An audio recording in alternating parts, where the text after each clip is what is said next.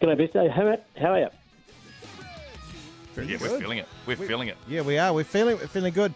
Are you? Um, what do you, What do you like on the days leading up to the first test here? Because it's very exciting. Well, it, it's a busy time because I've got to try and make uh, notes about a West Indies side who I've seen a few of them play, but uh, who aren't household names, I suppose, but are pretty well performed in the past, uh, you know, three or four months. They've had a couple of Test victories, and it's a matter of just having a look at the stats and um, and recapping on all the things that you have to remember. And the other important thing is trying to understand the changes to the rules or the laws of cricket that have been made this year, and uh, trying to come to grips with those in case we get faced with a uh, with a curly one at some stage during the Test match. All right, Let's so- ask a curly one yeah, right what now. are they? What, what, what are the ones you've seen so far in your study? Um, I haven't had a close look, but I think you can all find them on the internet. Now, the one, the interesting one I find is the uh, one where a batsman has been given out in the past by, you know, he's had his bat in the ground, run out, uh, and lifted the bat, and the bails have been taken off, and he's Yeah. been given run out or stumped in those circumstances. But now that's changed. Once the uh, bat is in the ground, you uh, are deemed to have uh, made your ground rather than uh, if you jump out of the way of a ball that's coming in or something along those lines. So that's that's a good start. I've uh, I've come to grips with that one. Abusing the umpires, that's going to cop a uh, a few uh, penalties, and no head butting apparently. Yeah. Oh, come on. It's gone soft. What about broken arms? Broken arms, that's not against regulations unless unless of course they're done in an aggressive and um, you know violent manner by a player each player rather than using a cricket ball. So we've got Lockie Ferguson on our program in about an hour from now, Wads. He's into cover for Tim Southee, who's unlikely to play. And then, of course, you've got Tom Blundell to come in to, to wicket keep because BJ Watling is still injured. Are they are they big changes or really, I guess, additions that shouldn't take away from what should be uh, Black Caps team expected to win?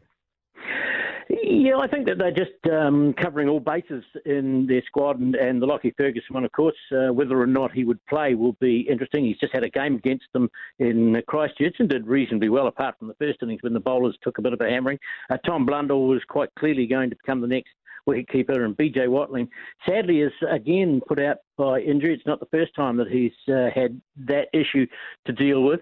And I think it's just getting the New Zealand squad together, 13, 14 players or so that, uh, you know, are spending a lot of time together. And although we're not playing a lot of test matches this summer, this is the way the summer has started at home for uh, New Zealand side with a test match against the uh, West Indies.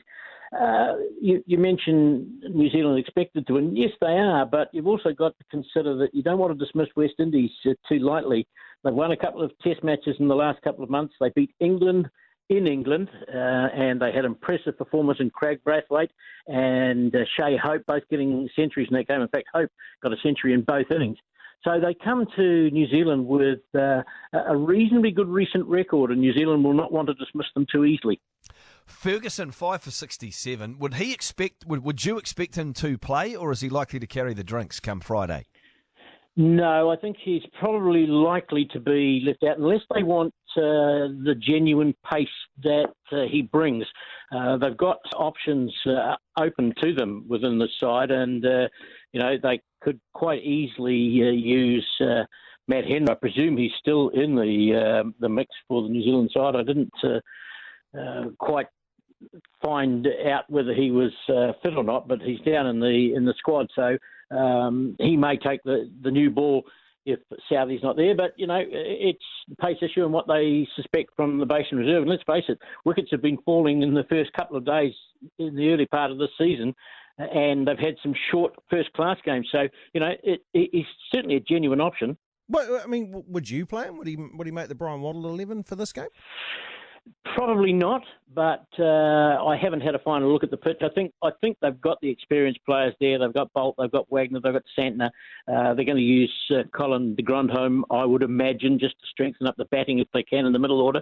And uh, therefore, I would uh, probably include uh, Henry. But you know. He, he, he, he wouldn't be uh, a, a real uh, outsider. He's, he's got a good chance, but I, d- I don't think that I would pick him at this stage. Bryan Waddle with us on your Radio Sport Breakfast seven sixteen. Hey, Wads, day or the first test England, Aust- Australia, and, and, the Aussies win comfortably by 10 wickets. Did, as, did you see enough there to think that's a precursor for the rest of the series or not? Yeah, I think it is. Um, I always had a look at the two t- two sides in this uh, Test series and, and, thought to myself that it was going to be a battle between uh, Smith and Warner and uh, the Englishmen Root and Cook, and neither of the Englishmen looked very good with the bat. I, I see them as two very strong bowling sides, and the capability is there in terms of their bowling.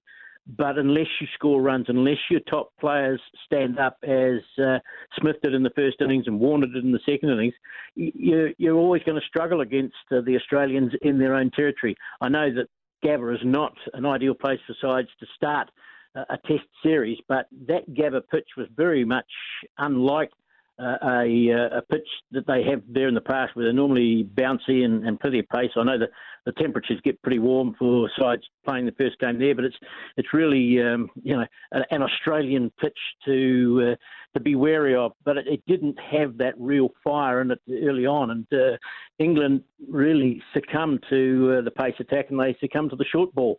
So I think that they're going to be on a bit of a hiding to nothing. And, and uh, Jonathan Agnew said in a, column yesterday something along the lines of, unless they fix their problems, they're going to have a very long, arduous tour of Australia. Well, they could be facing very fast short bowling of a, uh, a pink ball at twilight now, which uh, that is that sounds horrible. Yeah, well, uh, I mean that's going to be uh, very demanding, and of course that uh, day-night scenario is uh, is also a very difficult one. Then they've got to go to the bouncy uh, Perth pitch to play as well, and uh, the Australian bowlers, if they stay fit, are going to be very dangerous in, in terms of the home conditions. Hey, cheers, Stokesy. Good work. Okay, mate. Eddie. Well, he called me Bairstow to yeah, Bairstow.